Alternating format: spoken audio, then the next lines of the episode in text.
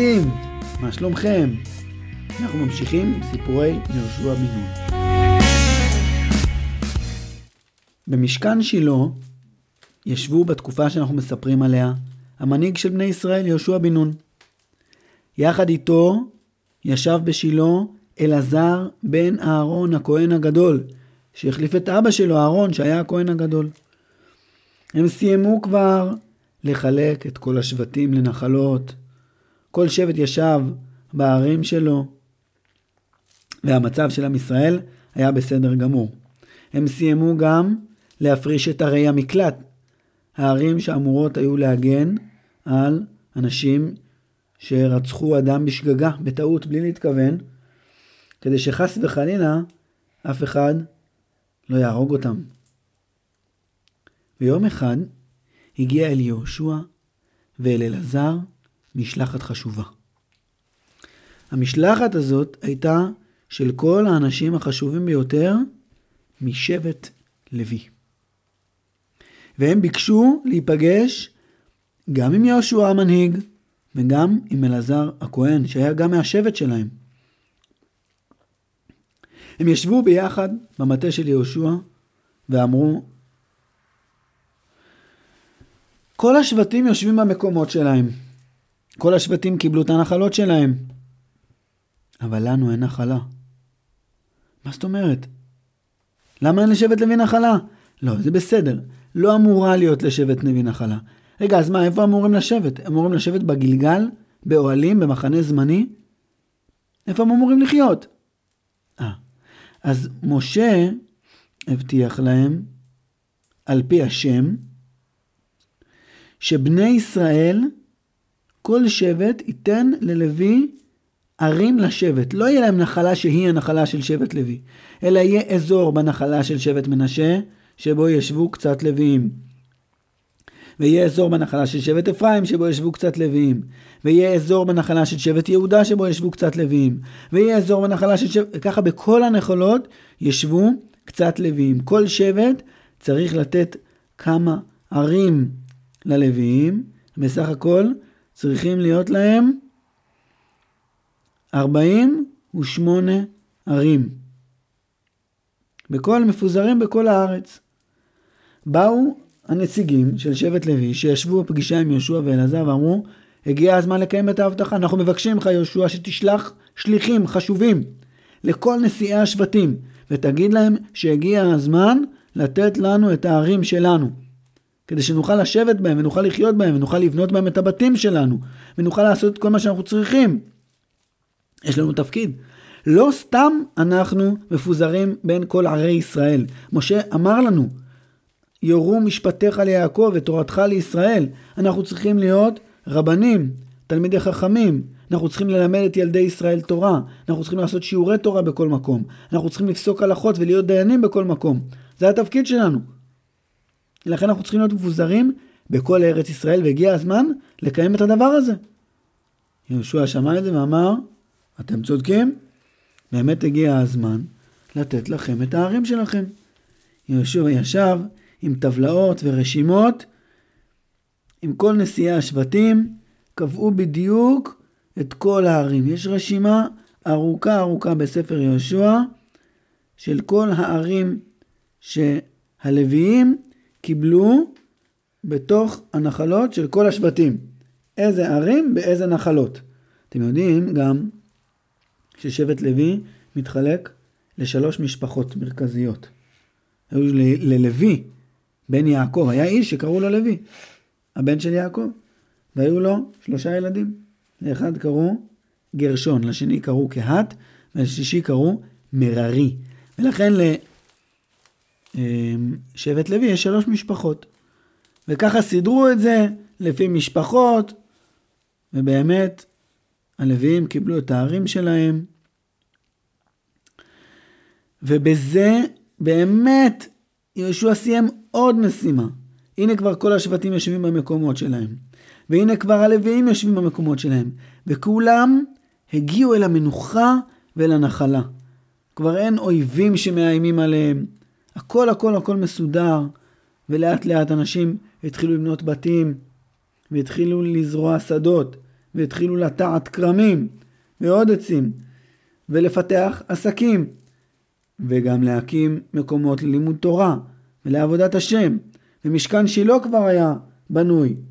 ובאמת כבר הכל ממש ממש התקדם והיה טוב. אבל יום אחד יהושע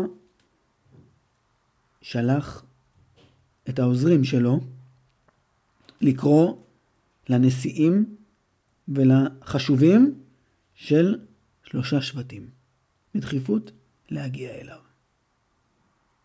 אתם יודעים איזה שבטים אלו היו? אל תדאגו, אנחנו נספר על זה עכשיו, ולא בפעם הבאה. זה היה מהשבטים, משבט ראובן. יהושע ביקש שיגיע אליו נשיא שבט ראובן עם כל העוזרים שלו, ונשיא שבט גד עם כל העוזרים שלו, ונשיא שבט מנשה עם כל העוזרים שלו. מה הוא רצה מהם, אתם יודעים? הוא קרא להם לפגישה. וישב איתם במטה שלו לפגישת עבודה חשובה מאוד. יושב יהושע, יושבים העוזרים של יהושע, אנשי המטה שלו, יושבים שלושת נשיאי השבטים, ויהושע אומר להם, אתם עשיתם כל מה שהייתם צריכים בכיבוש הארץ, וחיכיתם בגלגל ובמחנות הזמניים שלכם. בבתים שלכם מחכות המשפחות, הנשים והצאן, מחכים לכם בעבר הירדן, בכל הערים שלהם. ואתם, כל הלוחמים, הובלתם מצוין את המלחמה על ארץ כנען. תראו איזה דבר מדהים זה. אני מספר את זה לכם ילדים, זה לא יהושע אמר להם. שהם לא רצו ליהושע כרמל ואמרו לו, היי, תן לנו לחזור לבתים שלנו, היי, תן לנו לחזור, לא. יהושע קרא להם אחרי שכל השבטים סיימו להתנחל במקום, לא אחרי שהסתיימו המלחמות. מלחמות הסתיימו, בנו את המשכן בשילה, כל השבטים לאט לאט הלכו למקומות שלהם, שבט ראובן גד וחצי שבט ממנשה, שהיו אמורים ללכת לעבר הירדן, חיכו בסבלנות. ורק אחרי שכל השבטים, כולל שבט לוי, התיישבו בערים שלכם, רק אז יהושע הוא זה שקרא להם. ואמר להם, הגיע הזמן. כל הגדודים שלכם, גדודי הסיור של החלוצים, שהובילו את כל הקרבות הקשים והגדולים בארץ כנען, אתם יכולים לחזור לערים שלכם בעבר הירדן. בגלעד, בבשן. אתם יכולים לחזור. אבל אני מבקש מכם, אני רוצה שאתם תבינו, אתם נמצאים באזור שהוא קצת מרוחק, הוא לא בתוך ארץ כנען. אתם לא קרובים לכל השבטים, אתם לבד. תקפידו מאוד לא לשכוח שאתם חלק מעם ישראל. ולא להפסיק לשמור את התורה והמצווה, כי אתם יודעים שהקדוש ברוך הוא הולך עם עם ישראל כשהם שומרים על התורה והמצווה. יהושע נזכר בדבר הראשון שהקדוש ברוך הוא אמר לו אחרי שהוא נהיה המנהיג של עם ישראל. אני אחזק אותך ואני אהיה איתך. בתנאי שאתה תהיה חזק ותתאמץ, חזק ואמץ, לשמור מאוד את כל דברי התורה. וככה יהושע אמר לשבט ראובן גד ומנשה, לחלק של עבר הירדן. אתם חייבים לשמור על התורה והמצווה, וככה השם יהיה איתכם.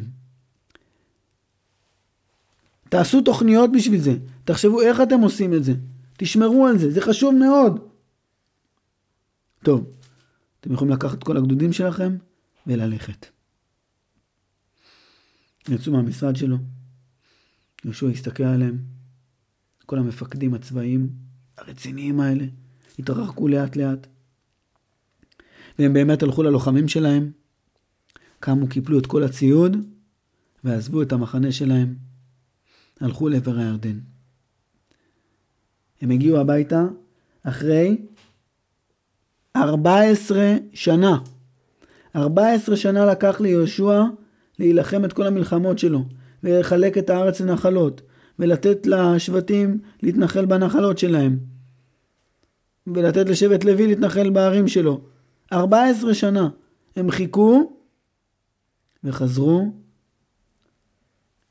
הם הלכו שיירה ארוכה מאוד של אנשים עם גמלים, עם חמורים, ועל הגמלים והחמורים שקים מלאים בזהב מהשלל, מלאים בכסף מהשלל, מלאים באבנים טובות, מלאים בצעצועים, מלאים בפינוקים, מלאים בדברים מגניבים, מלאים בהמון המון המון דברים שהם חזרו איתם לנשים ולילדים, להביא להם את כל הדברים האלה מהשלל של המלחמה על ארץ כנען. הם עזבו את המקום שלהם, עזבו את שילה, וחזרו לנחלה שלהם. והנה, עברו כמה שנים. השבטים האלה חיו בנחלות שלהם מעבר הירדן. ויום אחד, איש אחד משבט יששכר, אתם יודעים, אנחנו גרים בעין הנציב. עין הנציב זה בנחלה של שבט, אה, אולי בגבול שבין יששכר למנשה. רואים מפה ממש ממש טוב את, אה, את בקעת הירדן, ורואים איתו ממש ממש טוב את עבר הירדן, את הנחלה של שבט גד ושל שבט מנשה, זה ממש נמצא פה ממול. ואז לפני המון המון שנים, כמה שנים אחרי ששבט ראובן גד וחצי שבט מנשה חזרו לנחלות שלהם, היה איש אחד משבט יששכר, שיום אחד הסתכל וראה איזשהו פרויקט בנייה אדיר בהר ממול, בהר של שבט גד. הסתכל טוב טוב, לא מבין מה הפרויקט הזה. קרא לחבר שלו, בוא בוא תראה, בוא תראה, תראה מה זה שם. אתה רואה את זה? תסתכל. יש שם איזה פרויקט של בנייה. מעניין מאוד. עוד שבוע נסתכל על זה שוב. אחרי שבוע, הם שוב עמדו באותו מקום בשדה שלהם, הרימו את העיניים, מה זה? זה נראה כמו... מה בונים פה? מזבח. בונים פה? מזבח. מזבח. נכון. מזבח? מה? זה עם ישראל, זה, זה שבט גד. הם מהעם שלנו. רגע, לנו יש מזבח אחד. המזבח שלנו הוא בשילה, ואסור לאף אחד לבנות לעצמו בנחלה שלו מזבח חוץ מהמזבח בשילה. כל מי שרוצה להקריב קורבן, צריך ללכת לשילה להקריב את הקורבן. מי שהשם עשה לו נס, והוא רוצה להקריב קורבן תודה, צריך, צריך ללכת לשילה להקריב קורבן תודה. בכל הרגלים, בפסח ובשבועות ובסוכות, כולם עולים לשילה. מה פתאום? שבט גד או מנשה, לא יודע מי זה. בונים לעצמם מזבח בעבר הירדן? רצו מהר מהר מהר לראש העיר שלהם, ואמרו לו, קראו לו שלומיהו, אמרו לו שלומיהו, אתה לא יודע מה ראינו, בוא איתנו לראות עכשיו מהר לשדה, מה, מה ראיתם? בוא איתנו לשדה שלנו, תראה, תראה גם. מה ראיתם? תגידו לי, מזבח ענקי, ענקי בעבר הירדן, שבונים כנראה בני גד, בוא תראה את זה. שלומיהו, ראש העיר שלהם, הלך איתם לשדה, ראה את המזבח, מה זה? הם חושבים שהם עם אחר? הם לא מעם ישראל? הם לא רצו לעלות לשילה יותר? מה זה הדבר הזה? נלך מהר לנשיא שבט יששכר. הלכו לנשיא שבט יששכר, קראו לו גדי. ישבו אצלו במשרד, אמרו לו, גדי, תקשיב, אתה לא מבין מה ראינו. ראינו, ראינו ששבט גד בונים לעצמם מזבח אחר. הם כנראה רוצים להתנתק מעם ישראל ולהקים לעצמם עם אחר, עם של עבר הירדן, עם של שניים וחצי השבטים, לא, לא יודעים איך קוראים לעצמם, אבל הם עובדים במזבח שמה, לא, בירוש, לא בשילה. שמע את זה נשיא, נשיא שבט יששכר, אמר לעצמו, וואו, חייבים מהר מהר לעשות פגישה של כל השבטים ולדבר על הדבר הזה. מה עושים איתו? זה דבר נורא ואיום. אנחנו לא ניתן שיקימו פה עם אחר. עברו כבר הרבה שנים מאז שיהושע שלח אותם לערים שלהם, והכהן הגדול גם התחלף. הכהן הגדול כבר לא היה אלעזר בן אהרון הכהן, הכהן הגדול היה פנחס בן אלעזר בן אהרון הכהן. הלכו, הלך נשיא שבט יששכר, ואיגד ביחד את כל נשיאי השבטים. הלכו לפנחס, הכהן הגדול בשילה, יהושע, זה כבר עברו באמת הרבה שנים, יהושע גם כבר לא היה בין החיים. וישבו לחשוב מה עושים עם שבטי עבר הירדן הסוררים והחצופים שרוצים להתנתק, להתנתק מעם ישראל. פנחס אמר, זה מסוכן רוחנית מאוד מאוד לעם ישראל. זה אומר שחלק מהעם יעזוב אותנו, וזה אומר שהם יעזבו גם את השם. מה עושים? איזה סכנה נוראית זאת.